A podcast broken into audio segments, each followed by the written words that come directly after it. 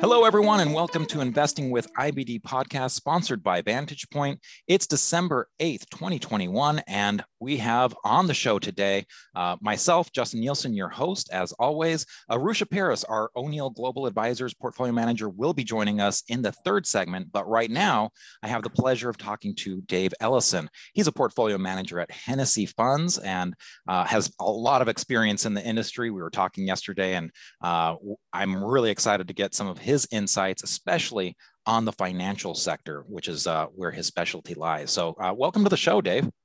Thanks, Justin. It's the first time I've been on, so hopefully uh, I'll, I'll, be, you know, I'll say something intelligent. Yeah, and if, if, you do, we'll even have you back. How about that? Yeah, there you go. Just one intelligent thing. Our, our, standards are low, so it's okay. Yeah, uh, yeah. Well, you know, let's start with a little bit of your history. Um, you know, you were telling me how you you started at Fidelity back in 1982, um, which, of course, that was the start of this major bull market run that you know was was phenomenal all the way up until 2000 really um, mm-hmm. with some breaks of course in between like 1987 but um, you also had the benefit of uh, getting some tutelage from this uh, investor that we know of peter lynch uh, so maybe talk mm-hmm. a little bit about the start and some of the things that you you learned from that legend well i think you know when i when i joined fidelity i i uh, you know, the director of research, uh, Dick Haverman, came to me and said, "Well, you know, we're, we're going to give you the the banks, the small banks, to follow. Mm-hmm. There've been a lot of banks uh, converting to public ownership, the mutual conversion, which was a big thing back then, and uh, and, and the reason why he gave me that that job or gave me those companies is because I'd been a teller when I was in high school and college okay. over the summer. So so I, you know, his his view was that I was an expert on banks. so so that was the early days of choosing analysts at Fidelity. That's uh-huh. that's that was the standard. So I jumped over a low bar uh-huh. uh, before it got a lot higher later on. So. Uh, so you could have been in the automotive industry just by virtue of having driven a car. Uh, that was something like that, right? right. Or right, right, or, or, or done alcohol on the on, on the fact of actually drinking alcohol. So, but I mean that that was you know, I, I got there and the company was very small. The, nobody really cared about the market. Uh, rates were at, Fed funds were at 17, 18%. The money market funds were yielding 12 or 13%. That's where most of my money was, which was, mm-hmm. you know, $1,000 at that time. And, you know, and then, then you had this big, you mentioned this big shift started to happen. I didn't predict it. I didn't expect it. I just went along with it. But, um, it was a you know interesting time because you went from being uh, sort of unnoticed to suddenly everybody wanted to hear what you had to say because the market was going up and somehow people were you know starting even back then they were confusing genius with a bull market. Mm-hmm. um, and so we just played you know the company just played along with it and you know they, now here we are. So uh, but i you know i did that for 13 14 years and and then i started a, a mutual fund company inside of fbr uh, which was a broker dealer in DC. And then we sold that in uh, 2012. And now I'm back to my old Fidelity days of just being an analyst and a portfolio manager. So I've, I've come full circle in my career. Right. Uh huh. So, uh, you know, one of the things that, of course, a lot of people in in this market are looking at. Gosh, you know, we've we've we've had this whole run and and i mean you had the coronavirus crash you know some people are looking at the run that we've had since the great financial crisis of 2008 and you know kind of thinking of that as uninterrupted I, I, kind of view it myself as hey we did have some pauses in there some some corrections through time at least but then, of course, we had this coronavirus crash. And now, uh, certainly one of the mentalities that's becoming entrenched, it seems, uh, especially based on the action of this last week, is this whole buy on the dips mentality. Um, so, you know, some sometimes this is something that gets entrenched, and it's something that absolutely works until it doesn't. Um, but is this something that you're seeing yourself? Do you think that it's uh, worth pursuing the buy on the dips strategy, or are there any cautions that you have against it?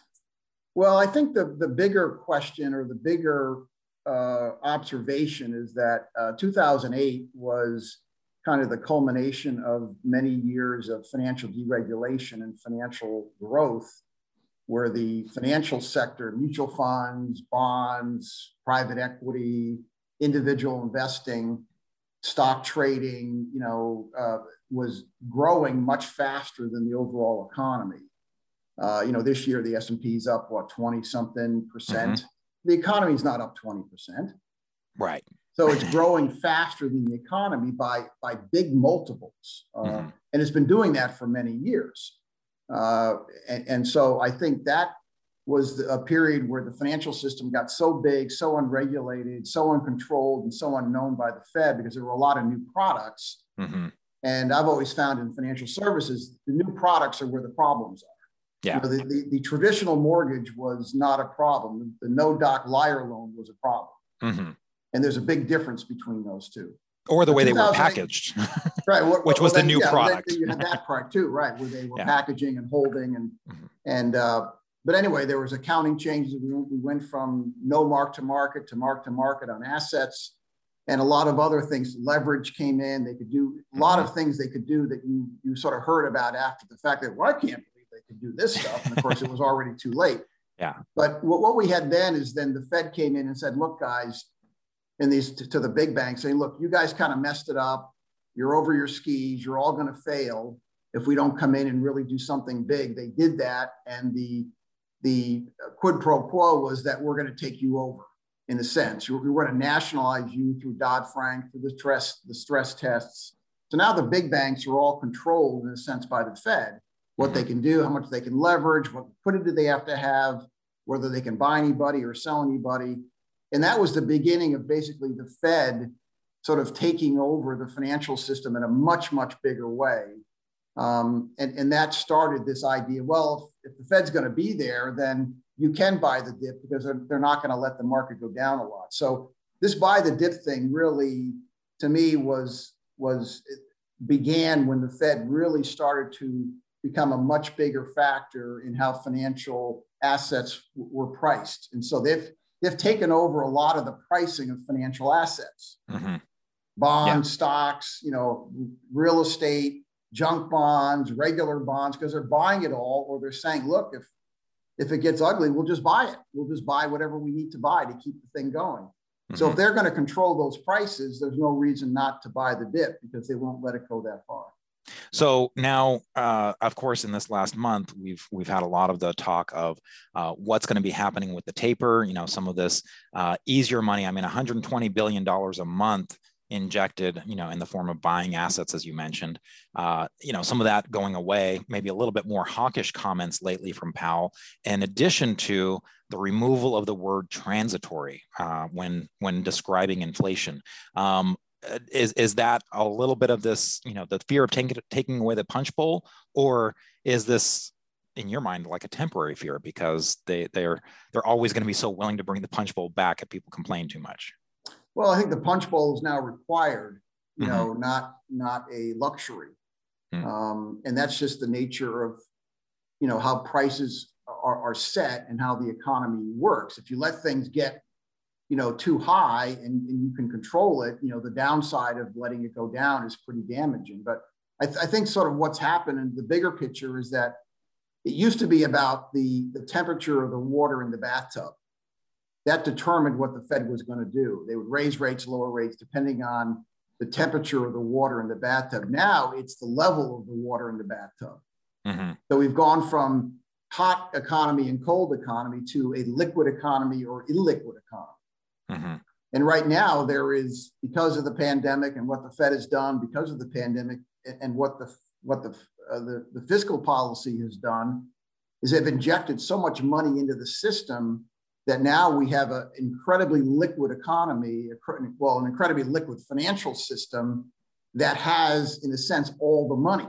Mm-hmm. And they and they they're struggling to inject it into the economy. So if you take the largest, you know, the top four banks, you take, you know, Citigroup, Bank America, JP Morgan, and Wells Fargo, those are the biggest American banks, and their, their deposits um, exceed their loans by $6 trillion. Mm-hmm. I mean, those numbers are just way off the charts historically.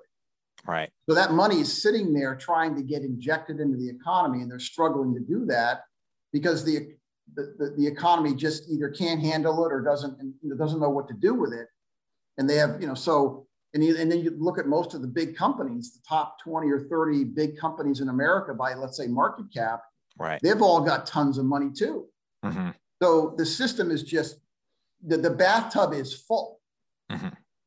And it doesn't matter what the temperature of the water when the bathtub is full. You got to be careful, else you're going to spill it on the water on the floor. And so, so the question now is if they're going to start reducing liquidity, um, which I think is you know probably you might as well try it because you know going the way we're going now is destabilizing. The other way is destabilizing too, but you might as well try it and see what happens because you, you can't just keep flooding them. The, the system already has too much money. Right. And so they're, and that's why you're getting inflation. And so they've got to find a way to tamp that down. So I think whatever they do is, a, is ultimately a positive to kind of take some of the water down in the bathtub. Okay, so this kind of gives, a, I guess, an overarching theme of, of some of the things that you're seeing. Um, when we come back, maybe we can get a little bit into um, how investors can benefit uh, or find some alpha when there's so much liquidity in here. And so we'll, we'll get to that right after the break. We'll be right back. Do you feel like you're always late to the best trades? You don't have to kick yourself for those missed opportunities any longer. Today is your day. Vantage Point's artificial intelligence has helped traders of all experience levels with its predictive analysis forecasting. Visit www.freestockcoaching.com and find out how their AI automatically recognizes global market patterns well ahead of the news to help you pick the best trade.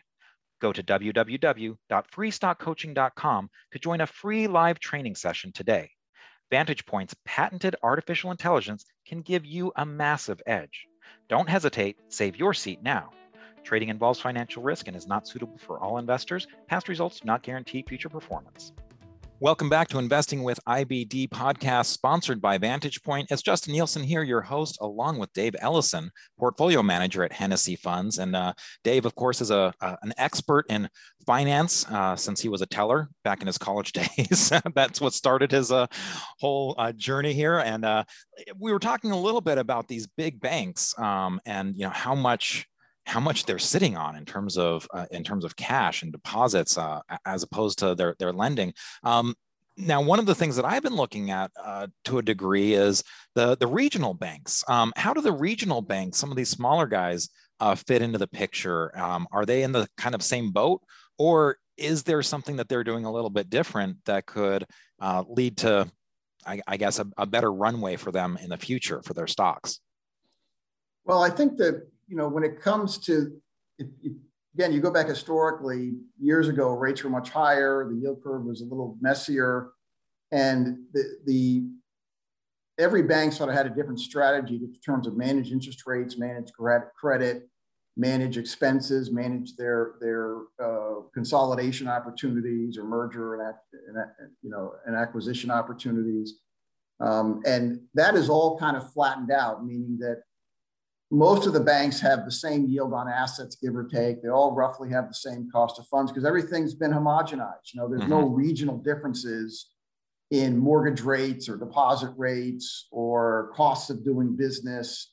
Um, and so these these sort of regional banks, I call them sort of piles of assets waiting for, you know, spring to come so that they can grow again. Mm-hmm and and spring is not going to be determined by you know the, the cellular move you know of, of moons and stars. It's going to be determined by what the fed does and what other sort of people decide to want to do. And that's a, a just a very difficult position to be in. So i'm not i'm not a huge fan of the regionals because they just don't have the girth or the profitability to invest in the future. Mm-hmm. and they're stuck in this sort of they're big enough so to, to not be able to do much except deal with the pricing. So, so you know, the, the problem is that they, they can't price their assets. The price of their assets is set by the Fed and the marketplace. They can't set the price of their costs, which is their money, which is kind of set by the Fed.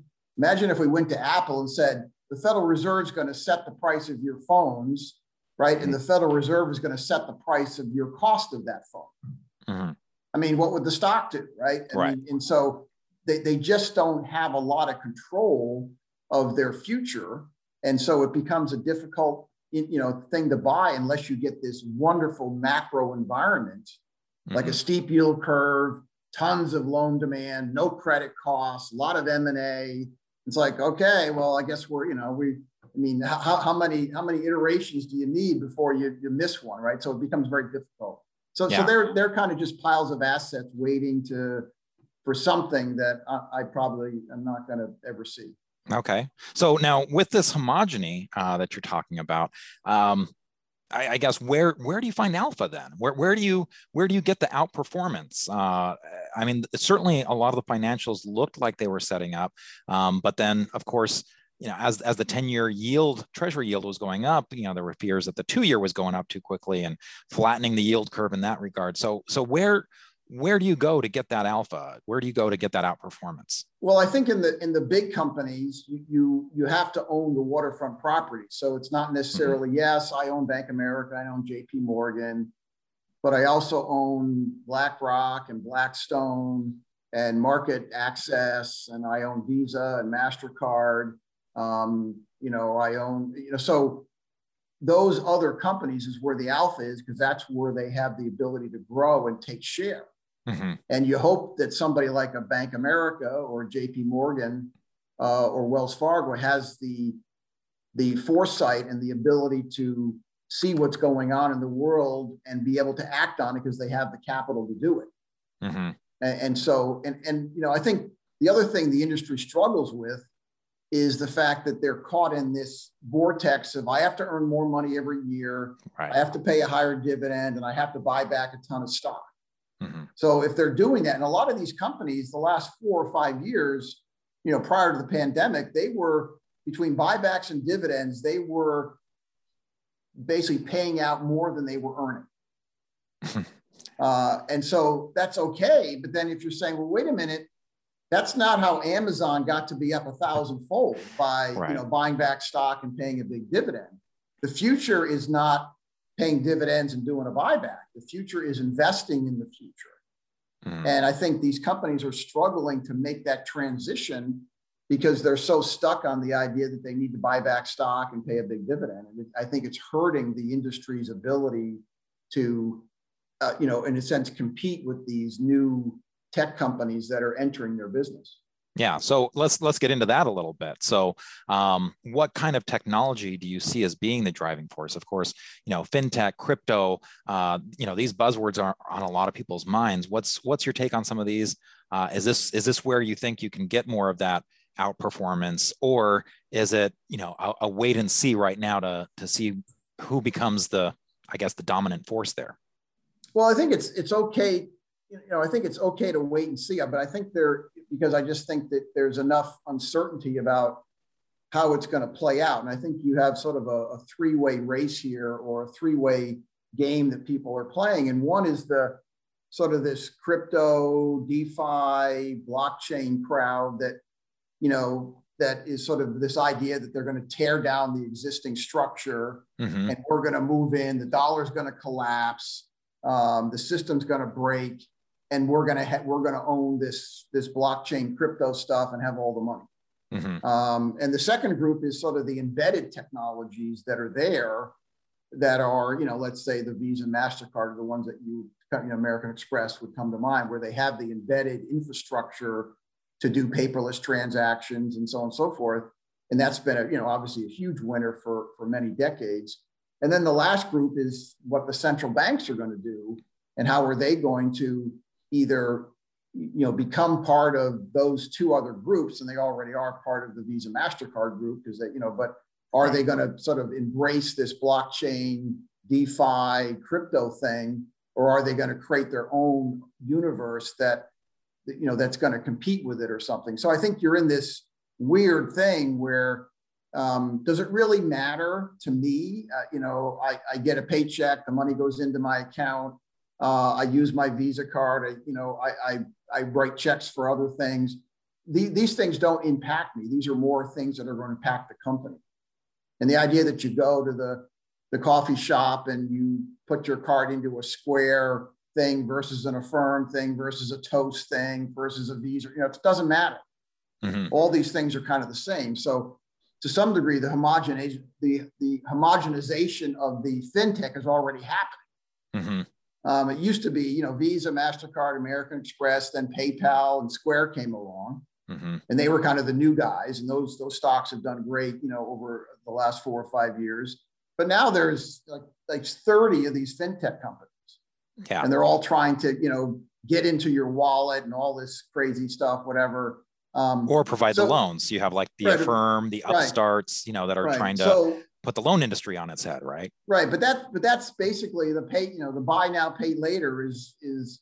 I saw an ad where they, you know, something was like two hundred dollars, and they said, you know, nineteen dollars a month through Affirm. You know, you could mm-hmm. sit there and go, so so you're going to be buying, you know, uh, TVs on time. You're going to be buying you know, hundred dollar items, you know, a new coffee pot for on time at a firm or something. So th- these things are just, you know, you know, the, we've gone a long time now without a real credit test in the system.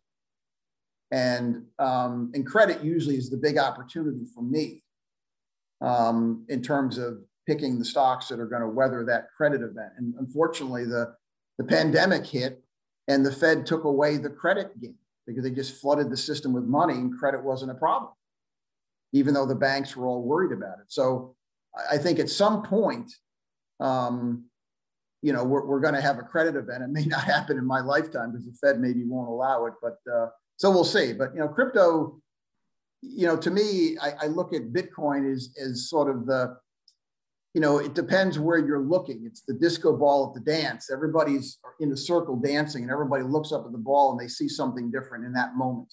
Mm-hmm. So, you know, somebody people view it as a store of value. It's better than gold. They view it as an inflation hedge. They view, view it as an alternative currency to everything. Uh, people view it well. It's going to go up, so I'm going to buy it. Uh, so it, it it means a lot of things to a lot of people and that's creating the excitement because if you think it's a store of value and it's better than gold, and I think it's going to be the next currency of the future, those are two different things. Right. Yeah. and yet you're buying it and I'm buying it. Yeah. Right. So if everybody's buying it for their reason, it probably is going to go up, and which is affirms your belief, right? You know, that there's nothing like something going up to affirm your belief that mm-hmm. you're right. Right. Um, uh, so, and, and that's happening in the system now. Everybody thinks they're right. That, you know, the reason why they bought it is why it went up. Therefore, you've got 20 reasons why it's gone up. Mm-hmm. Um, so, so, you know, maybe we can kind of end here with, um, you know, the fact that you're a portfolio manager and you're actually running two different funds. You're running a large cap fund for, for Hennessy and also a small cap fund. Um, maybe you can talk a little bit about the portfolio construction um, that, that you're espousing because again you're kind of looking at some of these big banks um, the entrenched uh, in, in one way but then you're also looking at maybe i mean are you looking at some of this disruptive technology in the, in the small cap space and especially given the what happened with the russell 2000 in the last few weeks um, and how a lot of the the, the, the trillion dollar you know mega cap are you know kind of driving the S&P 500 the Nasdaq higher. You know how do you, how do you kind of put on those two different hats of, of playing both the large cap and small cap? And what is what's your overall strategy for both of those well i think the, the large cap strategy has changed pretty dramatically in the last four or five years the fund used to be primarily banks few mm-hmm. insurance companies you know maybe visa and mastercard um, and that's changed i mean I, i've sort of you know my view is that you've got to own the waterfront properties right. to compete and that means you know owning the biggest banks owning the, the fintechs that are established you know putting in a few other companies that have waterfront positions like moody's for example mm-hmm. i've owned for a long time um, i mentioned MarketAxess right uh, you've got names like sofi which are you know they're not waterfront property but they could move in that direction mm-hmm. so and that portfolio has probably gone from you know 80 to 90 90% banks to 50% maybe okay. 40% banks, traditional banks you and I think of, and all the others are these other names that I've been throwing out there. Um, the small cap fund, you know, the, the problem when you get smaller, there's really no fintech. Mm-hmm. And every everything gets closer and closer to it's a wonderful life. And so, and, and there was a lot of companies. Mm-hmm. You know, there's not that many waterfront properties in financial services. So, you know, I've got 30 names in the portfolio. There are not many more than that in terms of we talk about waterfront. There's a lot of me too. Yeah. Um, and you know, Apple's been waterfront property. It's been the thing to own in tech. So it's like, okay, I I I I see the pattern. Let's stay with it. Small cap, there's I think we probably look at four or you know maybe 500 companies every quarter because there's that many that are public in that small cap space, which is we define as three billion or less in market cap. Mm-hmm. And there, you know, the smaller you get, the more important managements are. Okay. So that makes it sort of more um, uh, valuable to have a PM as opposed to just an index guy, mm-hmm. right? Because I can hopefully ferret out the better managements. But management matters. Um, you know, you want to own the buyers and not the sellers because consolidation is a big part of the industry. Okay, so on the merger and acquisition side. Right. If you can go from, you know, a billion dollar bank to a $50 billion bank and do it accretively, right. that's, that's going to make money for me. Mm-hmm. Um, and then you've got, you know, self-help where companies get into trouble, they change managements, you know, they make some bad loans for a couple of years, they bring a new management team in, they clean it up. The stock is, you know, obviously very cheap because of that. And then it rises because, and that happens a lot of the time, meaning that there's always self-help going on. Mm-hmm. And then the last really big part is valuation. You got to be disciplined on valuation. And typically you don't want to buy things that are, you know, north of two times book or two and a half times book. And you want to, you got to try to buy things that are under book or close to book with the assumption that they can, you know, improve those returns and trade at some premium above that. So there's just a lot more PMing going on there mm-hmm. um, because you have so many names. Right now, you know what? Uh, I, I, know I was said I was going to wrap it up there, but you know, you brought up the the topic of valuation, and again, um, I guess I, I, go back to your analogy of the bathtub. You know, when when the water level is up so much, and a lot of these companies, you know, just broadly have have these high valuations. Um, are are you ever afraid of okay, if I if I'm going for those that are, I guess, reasonably priced, I'm missing out on the the ones that have the most growth potential? How, how do you kind of, um, I guess, manage that manage that uh, disparity there? Uh, with with humility, uh, it doesn't always it doesn't always work. I think that you know the the the concern when you have a fast growing financial company is that they're typically growing the portfolio, they're growing the loan book, right? Mm-hmm. Um, and that eventually or usually historically creates problems because then when credit hits they're the most exposed because right. they've made the most loans at the top mm-hmm. right and and so you don't know when that happens. Of course you, you, everybody thinks they know but we don't know that. It's easy um, in hindsight. right. But i think the you know the, the struggle now is as i say to people one of the big problems with the stock market is the valuation. Mm-hmm. I think to me, it's almost the biggest problem because if you look at the top, you know, the top 50 banks, the top 50, you know, companies in America by market cap, th- there's no problems. The companies are making money, they're hiring people, maybe they're firing people, they got plenty of cash. It's the valuation that people have uh, struggle with. Mm-hmm. Um, which is why you have these knee jerk downs because oh god it's too expensive to sell it and then of course it comes right back and people right. get upset and so on so forth so I, I think valuation is important, but it, and, and that's why the nice thing about the small cap fund is the sample size is so large, you can always find cheap stocks, right? Mm-hmm. I mean, relative, it's always relative. There's always the real cheap ones and then the ones that are really expensive. Um, so it's a, you know, it's a, it, it's a battle. Um, and I think when the, the problem we have now is, we, as I say, when, you, when you're investing in financials, you make you make your money going from ugly to okay to good to great fundamental. Mm-hmm. And we don't really have that cycle. You know, the Fed has kind of taken away that economic cycle. For example, when the pandemic hit, I thought, okay, this is going to be good. We're going to have a credit cycle. Yeah. I'm going to presumably own the better companies that are going to come through it. And so this fundamental ugly to okay to good to great is going to play out and I'm going to outperform. Right. And they didn't they didn't let it happen. Yeah. It ugly doesn't exist bit. anymore. it doesn't. So you don't have that cycle to play. Hmm. And so now it's like, okay, the fundamental, er, nobody has any non-performers. Everybody's margins are about the same. Everybody's trying to grow loans. So what's the, you know, what's the reason to own them? Except hmm. maybe there's going to be some spectacular yield curve benefit, some spectacular loan growth. And so you're stuck in this thing where the PM become the PMing part becomes frustrating because there, there, there are very few self-help. There, you know, there just aren't right. as many as there used to be because nobody's screwing up.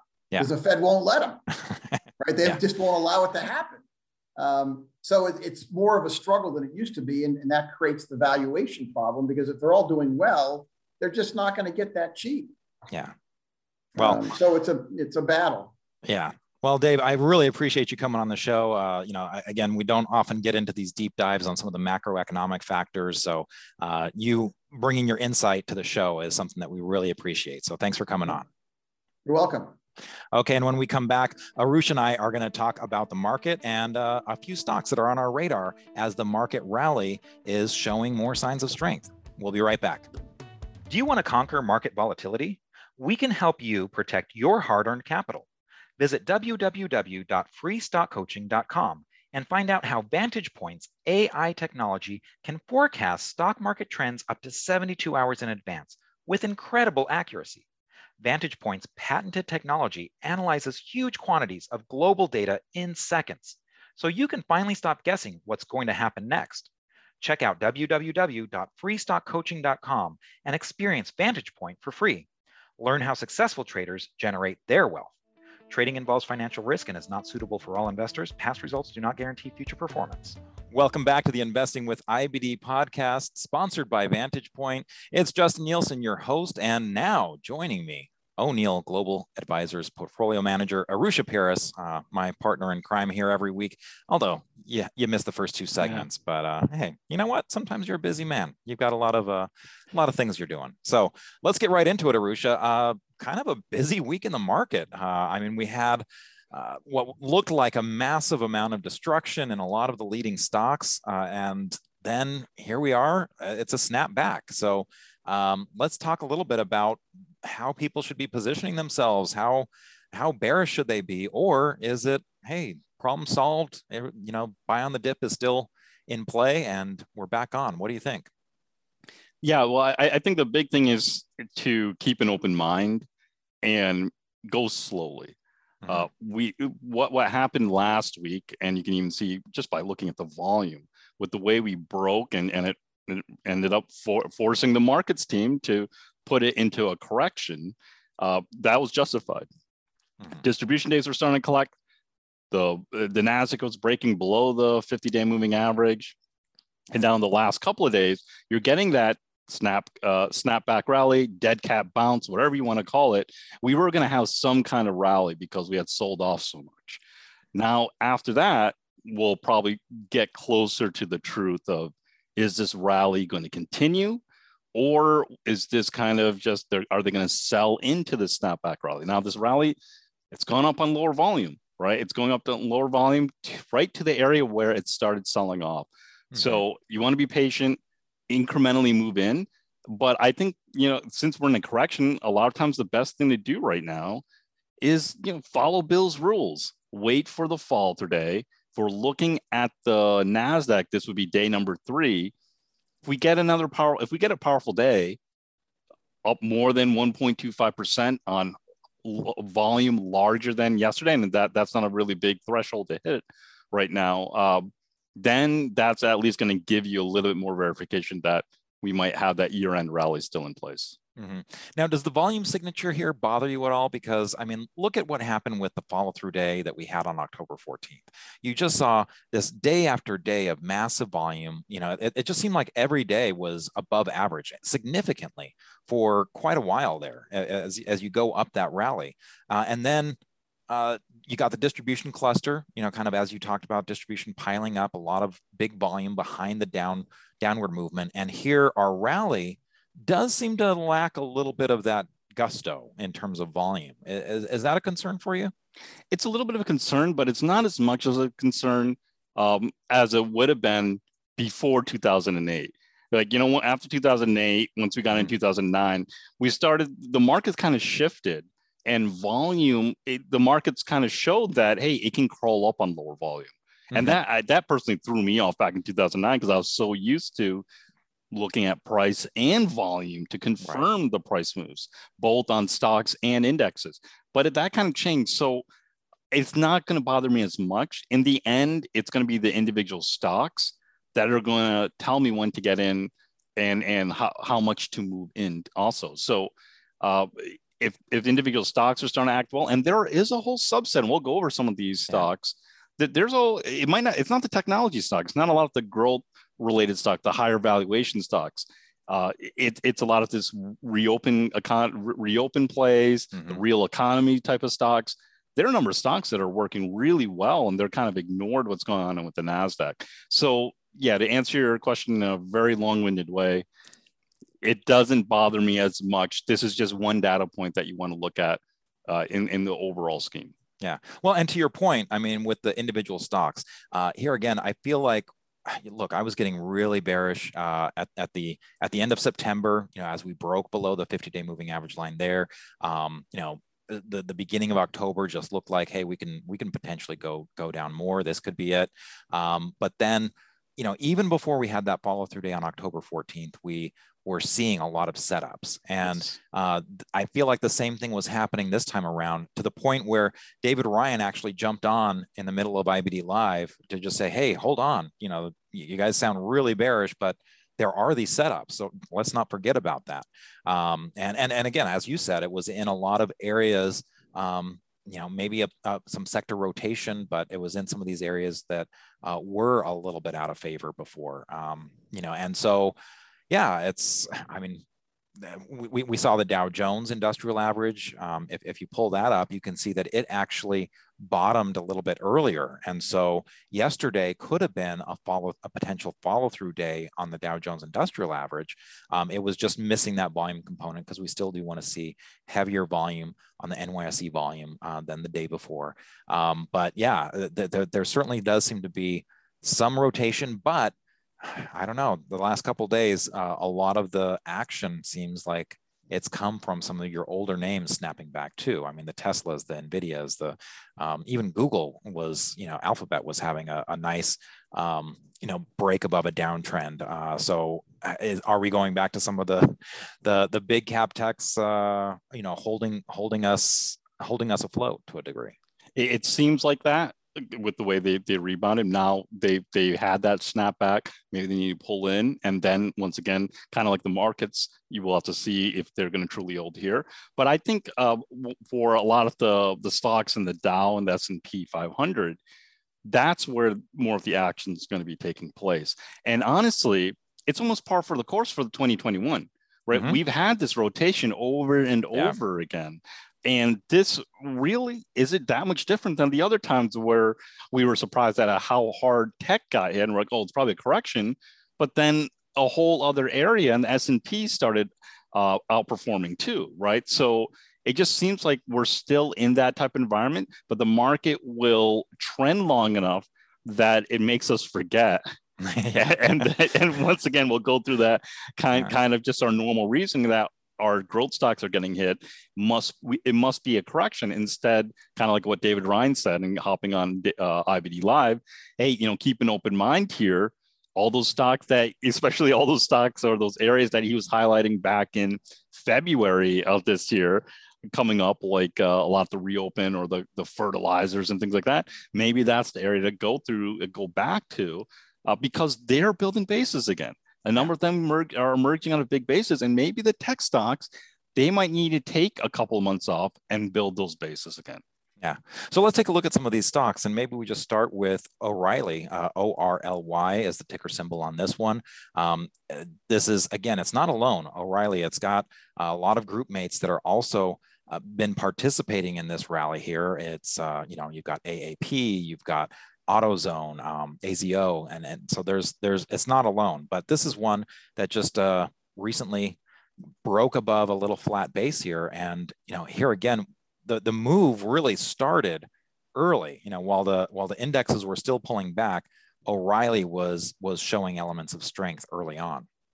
Yeah, as a number of the, the stocks I was in, more tech related, were getting hit. Mm-hmm. I noticed O'Reilly, you know, starting to move up around here and i was like huh you know may, maybe this is the, the this these are some of the stocks i should move into you know they were showing that relative strength they were showing that divergence versus versus number of the growth stocks and so this is a, a pretty decent break and it isn't great it wouldn't be a surprise uh, to see this pull back maybe even back to that 660 level um, and then kind of test everyone, shake people out. Yeah, and I, I, especially with the relative strength, when you have kind of a, a sector rotation and something that looks like it's getting um, its relative strength even better uh, because the market's going down and it's doing well.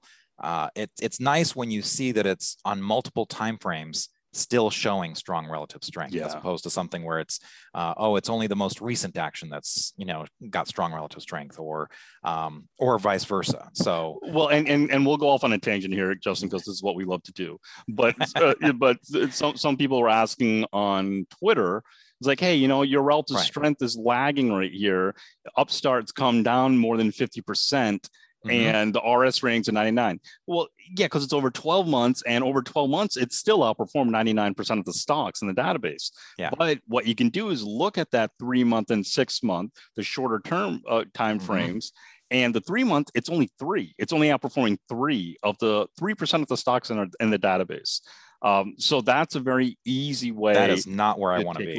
no, that's exactly. right. You want to see them all kind of yeah. line up uh, together. But yeah. so O'Reilly, this was a really easy way just to take a quick look and say the moving averages are they're above all the moving averages, mm-hmm. and on a relative strength on all the time frames, they're they're doing well, especially if they're all over 90. Uh, let's go ahead and uh, take another look at um, maybe one that is a little bit uh, trickier right now. It looked like it was trying to break out and maybe is having some struggles there. And that's uh, Zim shipping. Uh, we've still been talking a lot about the shippers. Um, you know, this has been one of the groups that is, um, you know, shown a lot of strength, but it's it's recently fallen fallen back down. Um, it was kind of getting getting up there for a while. Um, what do you do with something where you've got a breakout in the morning? You know, it was it was looking strong yesterday then it kind of faded at the close. It was looking strong this morning. And then by the close, you've got an outside day closing near the lows, lots of lots of volume behind it. Um, is this something to be concerned about, or is it like, hey, you know, you just need to be patient sometimes with these things? Well, I, I, I think it's a little bit of both here. I, I, you definitely have to be concerned because it was 9.7 million shares traded today, which is the highest volume traded on this whole chart. Mm-hmm. Right. So it went into it, it, essentially, let's see, it went in up to 6150, almost into all-time highs, and got and got hit with a bunch of sellers there. Mm-hmm. Now it doesn't necessarily mean it's over. It might have a shakeout uh, and might be able to recover from that. So a lot of times in a case of this, especially when volume comes into it and it reverses, and this is really a bearish engulfing, it's an outside. It took out the highs of the previous day and also took out the lows of the previous day. So it engulfs it um, on a higher volume, that that's a little bit more troubling sign. So here I'm at least forced, if I don't sell the whole thing, and with in with a kind of market like it is right now, where it's still you have to be more cautious than than bullish. Um, when I see something like this, this is more like okay, prove it to me again. Either yeah. I'm getting out of the whole thing, or I'm definitely lighting up by at least half and then letting the other half tell me very quickly and keeping a very tight leash on whatever I have remaining. Yeah. Now, one other thing about some of the shippers is they have these really large dividends. Um, and so sometimes, uh, I, and I know that uh, Star Bulk has one coming up, SBLK, uh, one of the group mates in here. Um, it also has, um, you know, Zim has one coming up uh, fa- fairly soon. So, you know, with, with that, and, and I mean, for Zim, I think it's over 4%, uh, you know, of the price. So wow. that's something where MarketSmith will make an adjustment. Uh, we don't want to show because the, the exchange is going to make an adjustment in price. It's going to adjust it down if it's, you know, a dividend is getting paid out, especially a large one, you're going to see kind of a gap down. Um, but for MarketSmith, we're going to correct for that, um, kind of treat it almost like a split, and you, you're going to see an adjustment to the price. So do you think that dividend, that large dividend, is coming into play here? Um, I mean, normally you think of people wanting a large dividend, but do you think maybe people are hey, I don't want the dividend. I don't want the cash. You know? Yeah, that, uh, that's a good question. I don't know. Yeah, mm-hmm. usually you would think that they'd hold on, get the dividend, and then maybe get out of it. Mm-hmm. Um, yeah, that, that that's interesting. I, I'm not sure I heard about the dividend, but uh, I'm not sure. I, I mean, a lot of times I won't try to think about it too deeply in, in that. I'll try to keep it simple and just say, okay, what is this price and volume saying yeah. here? Uh, one thing to note with a Zim, and I've, I've, I've tried this a few times, but uh, this is a stock that you're better off buying on the pullback mm-hmm. versus on the breakout. right? Or near its all near its high. Even the last time when it got near 60, got sold sold out. And you know, when it really got past that 55, 50, you could have said that was a cup with handle right there that it broke out of, but it didn't, it didn't make a lot of progress. Uh, but a few days ago, I had that nice upside reversal where it undercut the yeah. short-term kind of price trading range right there. And then you had some good, decent volume coming in, mm-hmm. nice upside reversal. That was, in my opinion, the ideal time to try to get into it. Uh, and if you're if you bought it around there, eh, you still could hold it a little bit longer because you're not really down on it just yet. You're kind of back to where you were a couple of days ago. So um, kind of in a different area, but one of these areas that together has been showing strength. Um, a lot of the home builders. Uh, we were noting on IBD Live on Monday how uh, real estate was one of the better performing groups. Um, and, you know, you have REITs that are actually performing fairly well. Uh, so let's take a look at Toll Brothers. Ticker symbol on this is TOL. Uh, this is one that you know broke out a few days ago and is looking like it's continuing to make a move now one of the tricks here though was it was having this breakout right before earnings so uh, you're, you're in a marketing correction you've got earnings coming up you see a breakout Eh, can you even act on something like this? Yeah, if you're going to act, you definitely want to go in smaller, especially with all the variables that you mentioned there, Justin. Uh, but on, I think it was 12 too, because it was probably around that time, or, I think it was 12 1 when a lot of the growth stocks or the last remaining high valuation growth stocks got mm-hmm. hit. We had a number of like the, it was, it was on November 22nd, where tons yeah. of kind of cloud stocks or like you know the asanas and the Cloudflares they got crushed mm-hmm. then eventually they got they got uh, got to the rest of them on december 1st um, but and and so on that day you know it was it was toll brothers i noticed hey that's actually up um, and it's building a big base and then the next day on tw- uh, 12 december 2nd i keep saying 12 too but december 2nd that that was a, that, that's where your breakout was right there. But it, it did make it more complicated because you had earnings. So if you were going to try, you can go in smaller, or you could look at the one one of the groups that re- they all kind of travel in a pack together. The housing group, right? The builders, they mm-hmm. all travel. So if you saw Toll and noticed, hey, they're reporting earnings in a few days, you could go through and say, are there any other members of the group right. that are breaking out or recently broke out that already gone past earnings, and there were a few of them. Yeah. Um, so so DHI, that, DHI, uh, yep, you know, was one that's been our, exactly. Mm-hmm, yep. Mm-hmm. Yeah, that, that that one we featured on, I think, uh, stock of the day. It was, you know, it, it was something that just again, it was holding up so well. And getting back to your point on the relative strength, um, you look at you know either one of these, and you see that here again, you've got the the strong the strong 12 month, but really strong three month and six month too. So uh, not only is it, you know, it, it's all the time frames. Uh, and you would think that with a long base like this, that it could potentially lose at least some of that short term uh, relative strength. But the fact that these still are maintaining that three month rate relative strength rating, I think is pretty impressive for this group. Yeah, you're, you're absolutely right, Justin. It's not obvious when we're looking at the DR mm-hmm. Horton chart here coming out of this double bottom. It's not obvious that they would have a, a three month rating of three month relative strength rating of 96. But when you look at the chart and you kind of put everything together, it's like, well, it did go from 82 to 104 during that time. Yeah. So, so I guess it makes a little bit more sense. But yeah, mm-hmm. that's why it's nice to have that RS three month right, right up there. I mean, even like Toll, wow, Toll has an RS rating of 97 during this time, mm-hmm. which isn't necessarily obvious because it's coming out of this really big base. Uh, but that that's why it's good to look at the data points in a little bit different uh, way. Um, the other thing is, especially in a market like this, these bases that have taken some time and, and for like a Toll Brothers and a DR Horton, they've taken four to five months to go sideways. So yeah.